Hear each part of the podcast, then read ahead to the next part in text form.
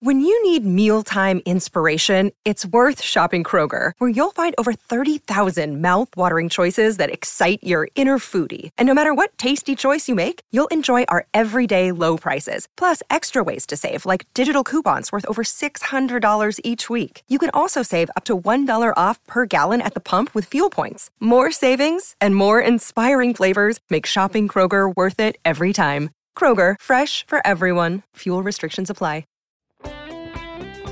Welcome to the TWS Sports Podcast. That were the words. We don't want to finish in the Champions League. But every time it was going wrong, we just kept turning around and blaming the coaches. So he literally gets what he wants, and whatever he says goes. Um, and, we, and we ended up getting relegated that year, which I think was down to you know what was in that dressing room at the time. Well, it was really Sky that put an end to that. They may not have handled it very well. Hello and welcome to the TWS Sports Podcast, the only podcast in the UK which is hosted by autistic students who interview some of the biggest names in sport. This podcast has been set up by Tettenhall Wood School, and our aim is to teach our students new skills through podcasting. Each week, we chat to famous sportsmen and women from around the world. We delve deep into their sporting careers, their highs and lows, and what makes them one of the best athletes in their sport. All of our students' hard work and dedication has paid off as we've recently won a Global Sports Podcast Award for the best equality and social sports podcast. That's enough from me. I'm going to hand you over to the stars of the show, which are our students who host the podcast, and I will let them introduce today's guest. Thank you. Joining us today on the TWS Sports Podcast is a WWE Hall of Fame legend. Welcome to the podcast, the hardcore legend, Mick Foley. Why, thank you very much. I know we've been uh, working on this for a little while, and we have Yep. it happen here. And uh, uh, I'm really happy to hear be, to be with you. Thank you. so, do you want to dive right in? Go for it. Let's Let's do it. Okay. The first question is You have mentioned that one of your greatest matches of all time was with Shawn Michael at the at the In Your House Mind Games pay per view. What was your memories of that match, and what was it like to work with Shawn? Oh, Well, working with Shawn was like a dream. I don't mean like a dream come true. It was like being in a dream because Okay. it was so it was so amazing. He was so fluid and so smooth. We had worked together on a handful or maybe a dozen tag team matches, but we had never had a singles match. And it was um, it was a matter of everything that I envisioned coming to fruition, but coming to fruition in a better way than I could have imagined. So it was uh, it was probably the second my second favorite match I've ever had, and it was it was really creative and uh, just a great uh, match with one of the greatest wrestlers of all time. So, Mick, I grew up in the nineties, so watching wrestling in the nineties was was amazing for me. And but I remember I was scarred for life. I think in one of your matches, um, October twentieth, 1996, Indianapolis. You and the Undertaker had the first ever buried alive match. I remember I was six, seven, and I genuinely thought you would kill the Undertaker. How can you take us back to that match and what was that like for you? Oh yeah, I'll talk about an ominous um, stipulation. Uh, you have to bury your opponent alive. So uh, there had never been a match like that. This is the first ever buried alive match. Uh, there was a reason why in every other subsequent buried alive match, of which there was like four, uh, there was a backhoe that they used to uh, fill in the uh, the uh, the grave site in a hurry, but we didn't have that. So after struggling, you know, valiantly, for, I think it was, I think it was a 17 minute match at a pretty good pace. Uh, it was then our uh, job to try to fill in a hole that would usually require three or four men an hour to do, and we're trying to do it five minutes without equipment. Uh, so that was the most difficult part of the match, but it, it was fun. I, I understand there were some small children who thought they were seeing a human being uh, perishing and leaving this world. But at the end, if you remember, his hand did come up out of the grave. It did. Uh, and I'm, and Jim Ross said, "He's alive! He's alive!" Uh, like the classic, I think, 1937 Frankenstein. he's alive! He's alive! Um, so we thought we gave people some hope. But if you were live, the crazy thing was at that time, if you were live at the venue, at that time we had what was known as in your house pay per views, which were only two hours, and I think they were ten dollars cheaper. And in order to try to fill the uh, the arenas, you have something called um, non televised dark matches, which are advertised matches that do not air on the pay per view. So if you were there live, it went from he's alive, he's alive to the Undertaker pulling his hand down. And then you heard music, and the new rockers came out to the ring to the bushwhackers. So if I was a six year old at the arena, my big question would be like, why aren't they trying to get him out of there? Um, but the truth is, uh, they had built WWE had built their own subterranean world underneath inside that mound of earth, and it was pretty fascinating. I don't want to give away all the secrets, but let's just say the Undertaker was not actually buried alive. yeah, and also Adam, that's what you get for watching something when you're something like that when you're six years old, six or seven years old. we recently spoke to Kurt Angle on the podcast, and we got in touch with him yesterday and asked if he could give us a question to ask you. Kurt said to ask you about when you wanted to team up with Kurt Angle. Kurt was going to be your understudy. At least that is what you wanted. yeah, I was. Uh, I think at that time I was a bad guy or a heel, or maybe I was planning on becoming a bad guy. And I saw so much potential in Kurt Angle not just because he was Olympic champion, but I saw a little bit of that that humor. You know, when he first came on the air with his three eyes, intensity, integrity, and intelligence, I thought, oh, oh, he's on to something. Like he is looking down on the rest of our audience and the other superstars in the dressing room.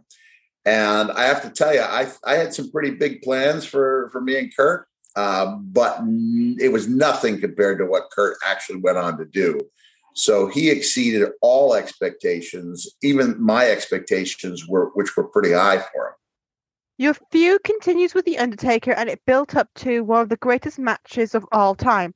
On June 28, 98, in Pittsburgh, you faced The Undertaker in a Hell in the Cell. Before we talk about that match, the match, I want to know what it was like to, in the lead up to the match. Did you have any idea it had the potential to be one of the greatest matches of all time? No, no. I was just trying not to, I was just trying in some way not to embarrass myself, given that the only other cell match uh, in history had been uh, Shawn Michaels, The Undertaker, which was such an outstanding match. And I was just trying to think of ways to work around my own physical weaknesses so that we would not uh, a you know embarrass ourselves compared to Shawn's match, and b um, embarrass the legacy that the Undertaker and I had established with each other. Yeah. Now we're coming up on the 25th anniversary of that uh, of that huge event. incident. pretty special, right? Wow. I pretty much call it an incident for you. I'm afraid. Yeah. 25 years later, look at my smile. Those bottom teeth are the ones that were knocked out that night. Mhm. So I believe I, also saw one in your nose. Yeah, one of them was in my nose. That's correct. Okay. correct. Whose idea was it to firstly go on top of the cell, and whose idea was it for you to be thrown off the cell? Well, I don't want to give all our secrets away, uh, but seeing as I already wrote about it in a book, I guess we could say that it took some talking to for the Undertaker to get on the same page with me because he liked me and did not want to see me among the uh, you know deceased. So that was we're dealing with a high amount of danger. I had to do my best job of lying to the Undertaker, and I told him I was perfectly comfortable uh, going up there, and I talked him into throwing me off as well. But he didn't have vertigo.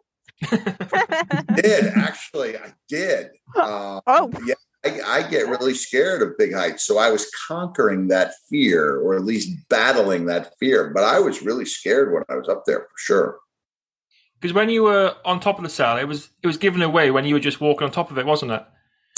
Yeah, it was. It was. It was held together by twist ties which was not the case when uh, Shawn Michaels and The Undertaker were up there. So but we do remember the sound. You could hear him going. "Pew." That's usually a sign of I'm going to go, go, get out the way. yeah, really lucky um, when we get when I got back up there and the Undertaker choke slamming. We're lucky that he was on a different panel than I was because if he had choke slammed me, we and he was on that panel, we both would have gone through. And uh, that second fall could have ended up much worse than it was, and it was bad Yes. as it was. Yes, I got the feeling that Undertaker did that on purpose to prevent hurting both of you any more than you were already. Oh no! I, I only heard him point that out about five years ago on the twentieth anniversary. If you haven't already, then be sure to download our new app Gold, the home of challenges. Post and take on challenges, call out your friends, and top leaderboards. Challenges can be about absolutely anything, so be as creative as you like. Be sure to follow our social media too for awesome giveaways. That's gold. You had just been thrown off the cell, and for some crazy reason, you decided to go back up and climb on top of the cell again. Why? Oh, I don't know. You get these crazy ideas when you believe in your uh, character, the match, the feud, uh, and you really have, a, a, you know, what comes up to like a warped idea of your own humanity. Uh, I just thought that would be incredible. I, I, I did not know if I'd be able to make it back up, but I did tell Mr. McMahon and The Undertaker that if I could, I would. And as soon as the fans saw that I was heading back up the cell, and as soon as they saw Undertaker following me, oh, that place came alive. that uh, city of Pittsburgh was, uh, you know, they were alive. Um, on the ta- taker then chokeslam uh, you through the cell. What was that meant to happen? And talk to us about that. Well, I'll tell you what was not meant to happen was the cell was not supposed to give way. So- yeah, we got that feeling. yeah so that was a surprise so uh you know i woke up about 42 seconds later um and i realized my teeth had been uh uh knocked out and Again? Uh yeah again oh no this was the first time they did not get knocked Oh. out first time over off the cell they were knocked out the second time uh, and there was a pair of shoes in the ring. I had no idea what had taken place in those 42 seconds. Why were Um, there shoes in the cell? Well, uh, a good friend of mine, Terry Funk, and that's Funk F U N K. So I'm not cursing on your show. He had tried to buy some time for me, um, and in buying time, he was choke slammed by the Undertaker.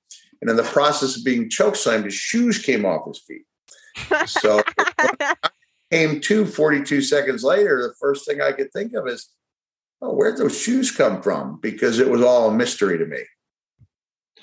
Do you look back on that match, Mick, with any regret or of maybe you shouldn't have done some of the things you did, looking at your, the injuries you had, or do you look back and, and very fondly on that match?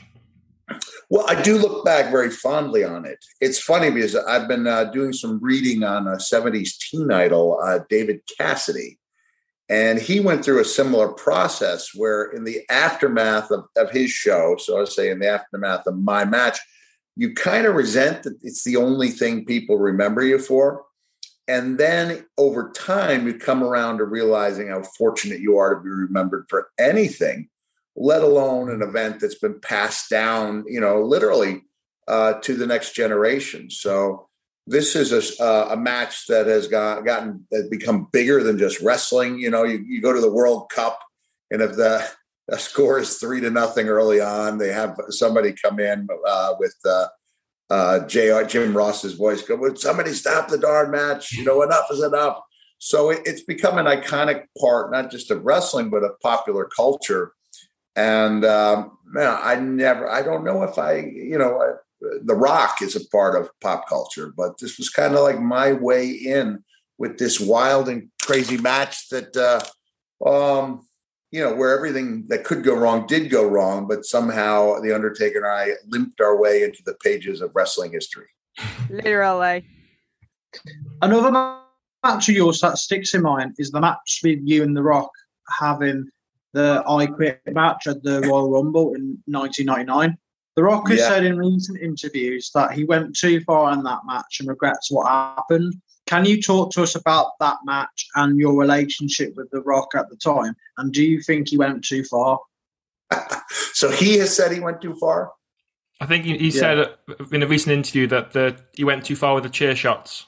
He should have Yeah, done we many. did. We got we got carried away. We got caught up in the moment. Uh, things didn't work out logistically like we thought they might, and uh, so it was it was excessive. So uh, I was just talking on my podcast, uh, talking about uh, the nineteen uh, ninety eight Royal uh, nineteen ninety nine Royal Rumble match with The Rock, which was I Quit, opposed to or juxtaposing or comparing it to uh, the match I had a year later with Triple H at the Royal Rumble. And you'll have people who will watch the Royal Rumble match with Triple H dozens of times. Whereas when it comes to the match with The Rock, it's one of the things you watch it once and you say, I think I've had enough of that match because it was excessive.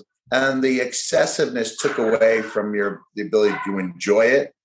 And so, uh, yeah, I mean, it uh, it caused a few hard feelings, but uh, trust me, those hard feelings have gone away. Nothing but sunshine uh, in the way I look at the Rock these days.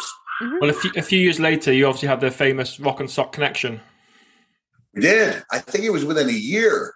Within a year, because we had that match January of uh, uh, '99, or was it January of '99? And yeah, Royal uh, Rumble '99, yeah, January. and we yeah uh, we were teaming up i think five five months later so uh yeah we made we had we had quite a team we had a lot of fun teaming up together You played three different characters Mankind, Cactus Jack, and Dude Love.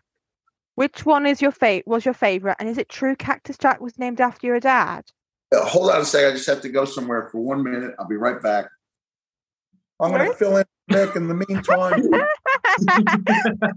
say the mankind was my favorite face of foley and have a nice day Oh, okay i'm back did i miss anything No. Okay, good, good. Uh, what was the question again? Um, is it true Cactus Jack was named after your dad? He was, yeah, he sure was. Uh, we were watching a, a a movie. Turn it was it's Arnold Schwarzenegger's first movie role outside of a documentary called Pumping Iron, and uh, he was um, he was uh, a supporting character. The main character was Kirk Douglas as an aging outlaw named Cactus Jack Slade. So now I think the movie is no longer called The Villain. I think it's actually called Cactus Jack. And uh, I had this idea in my head of a character I wanted to be, which was Dude Love. But I realized I would need some seasoning and some experience before I could be this vaunted character from my mind. And I thought, hey, Cactus Jack, that's kind of a plain sounding name and a way for me to pay tribute to my dad while I learn. And then the Cactus Jack character stuck around for 12 years. Yes. That's great. He also had a Um, thing for carrying around bats with what was it again? Barbed wire? Yes. and trash cans. I did. Yeah, I did. I- You know, when I was, uh, I did uh, 15 tours of Japan and I was working for a smaller promotion. And uh, they, they had one of those barbed wire bats, and that was considered just part of a match. Uh, so I, uh, I borrowed it and I popularized, Borrowed. of introduced it to the United States. So whenever I'm asked about the the gentleman on uh, Walking Dead and whether I'm upset by it, I'm like, man, I'd like to, I'd like to be upset, but I didn't actually invent it. Like, uh, and besides the actor, I can't remember his name, even though I should. Uh, he sent me a birthday tweet two years ago, and he said, uh, you know, happy birthday, one of the great ones. I may have borrowed a move or two from you. So people acknowledge, you know, the uh, influence. That I think that's all that counts. Can you switch between characters now? Can we ask Mankind a question, please? Let me see if I can find them. Hold on. Mankind, are you there? I don't want to talk to these people. I don't think they like me. Uh, uh, Of course on. we do. Don't be silly. Okay, I, I have time for one question. What is it? Okay. How does mankind look back on his career? What kind of person are you? Well, mankind looks back on his career and he thinks that Mick Foley took credit for the things that I did. he won no WWE titles. I won three. I defeated Dwayne the Rock Johnson, and it was a feat so nice. I did it twice. Can I Um, go now? Of course, go on. Thanks. Oh, there you go. Always nice to hear from mankind, right? Yeah. That's true. Back to Mick Foley now. and could we ask, no, could we play a quick game with you, please? Um, our sponsors Gold set us a ch- uh, challenge each week with our guests. And this week, the challenge is to name a WWE wrestler starting with each le- letter of the alphabet. So the wrestlers' first names need to start with the letter A, then another wrestler's name start with B, then C, and so on. Do you reckon you could do that in 45 seconds? In 45 seconds, man. Yes. I, I'm having trouble finding an A. Uh, okay, let's give it a try. Andre the Giant, Bob Bradley, C. Cactus C. Jack. Uh, who? Cactus Jack. Cactus Jack. D. I can't believe I'm failing. I'm crumbling under the pressure. D. Uh, Daddy Cool. That's Big Daddy Cool. E. Um, I think I'm going to fail this. I'm not going to do it in 45 seconds. Edward. Uh, I used to be so good at this game with my kids. Uh, kids, help me out here. I need a wrestler's first name starts with E. Ellis Edwards was the stunt coordinator in WWE. I'm giving it. F. Frank the Clown. Uh, he appeared in the background of several scenes in WWE. G. Gorgeous George. Uh, I'm going to go with uh, Gorgeous George. Um, F. Uh, e, oh, uh, G H E F G H. Hulk Hogan. I. Uh, incredible Hulk Hogan, which was he was billed as for a while. J. Uh, Jack. jumping uh jumping Yeah. Boldy. J K uh it's gotta be a killer in there somewhere. Not Krampus, there was no Krampus. K uh Kurt K. Angle. Who? Yes, that's Kurt it. Angle. Kurt Angle. K Yeah. H I J K L. Uh the list of Jericho. Uh M. Mick Foley. N. Nick Faley, which I was billed as in my early one of my early days by mistake. Uh, o. Uh, uh, oh. Um, Did I ever Oh, say no. Andre the Giant spelled with an O? No, that doesn't count. oh, Oscar. Uh, oh. Uh, Pe- Um. you're- Owen Hart. I'm stumped. Oh, jeez. Oh. oh, P. Pat Patterson. Q. Oh, oh, wow. Queen. Queen, uh, which is uh, Queen Sherri. Q. R. Uh, Rapid Roy, the stock car boy. That was a Jim Croce song. S. Sam. Seth Rogen? Seth Rogen, was he on WWE? Yeah. I think Let's count it. Okay. T. Uh, Triple H. Tre- Jeez, you're much better than this. You are T. Undertaker. V. Uh, Viscera. the W.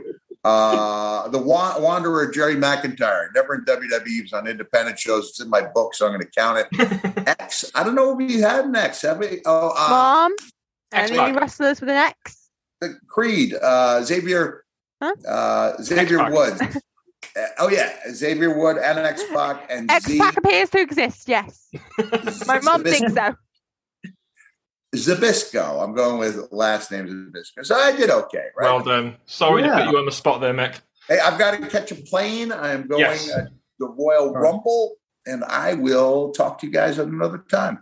Mick, Bye. one, one word Thanks answer. again. One word answer. Who's going to win the Rumble?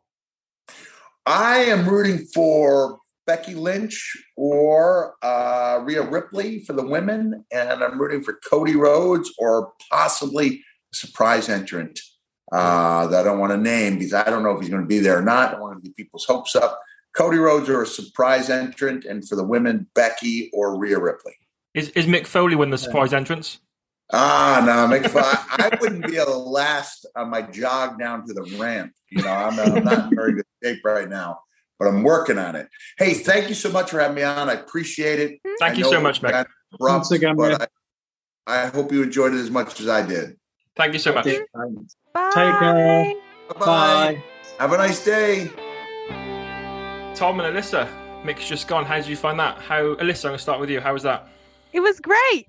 My mum was smiling at me the whole way through. so I know I did good. Well then, what was your favourite story, Alyssa? What was your favourite story? My favorite story. Um, probably the one with the Hell in the Cell. Yeah, it was an incredible match. Really, really, really good match. Tom, what about you? Um, yeah, I, I really enjoyed it. I probably, I'm not getting it confused with it. Was Hell in the Cell the, the incident with Undertaker, right? Yeah. Yeah, because that, that that one was my favorite because like Undertaker's so infamous and like I think I think this because like the moment shocked everyone and it was just like yeah I was just really glad for that to be mentioned. Mhm. So, I'm on. I'm for one surprised mankind actually showed up twice. yeah, that was incredible. I'm so glad that actually happened. I was starting to wonder if he could hear us. I know, and I think as well, if you're listening to this, then um, head over to our social media because, um, yeah, Mankind made an appearance. I know you, you heard his voice, but we actually saw him on the screen, didn't we? So head over to our Yeah. social media on our YouTube channel to to watch Mankind. Guys, thank you so much. And if you are listening, and it was sounded a bit different today, we're we're all in our respective homes because we recorded Yes. it in the evening due to the time difference of Mick being in America. Um, sorry, it was a bit of a shorter podcast. As Mick said, he had to go to um, the Yes, very Rumble, which is which is tomorrow. So he's flying over to um, I don't know where the Royal Rumble is this year. Mhm. Texas, Texas. So he's flying to Texas. Texas to um, watch the Rumble. So thank you so much for listening. Thanks everyone so much for watching. Again, make sure to follow us on our socials, which is Facebook, Instagram, Twitter, TikTok, and uh, make sure to also subscribe to the TWS Sports Podcast YouTube channel if you haven't already. And also make sure to listen to us on Spotify, uh, the podcast app, uh, Apple Music, and anything else that has Mhm. podcast. Take care, everyone, and we'll see you again next time. Bye. Oh, one more thing though. Any id- if you if any of you have any ideas who this miss this surprise guest on Royal Rumble will be, should it, let us know. I'm going for the Rock. Yeah, Really? that that will be amazing because he, he still reappears. I, I'm I'm with Adam on this one. Right, Don't don't jinx it, boys. right, Alyssa, Tom, you're amazing as always. Well done, and thank you so much. And thank you to everyone Thanks for again, listening. Adam. Have a nice day. You too, Bye. Adam. Bye. The TWS Sports Podcast combines autism and sport. This unique podcast is hosted by children with autism, and each week they interview famous sportsmen and women from around the world. The TWS Sports Podcast takes you deep into the sports star's career, their highs and lows, what happens away from the field of play, and so much more. This podcast is available on Apple Podcasts, Spotify, and all other podcast apps. The TWS Sports Podcast, where autism and sports combine.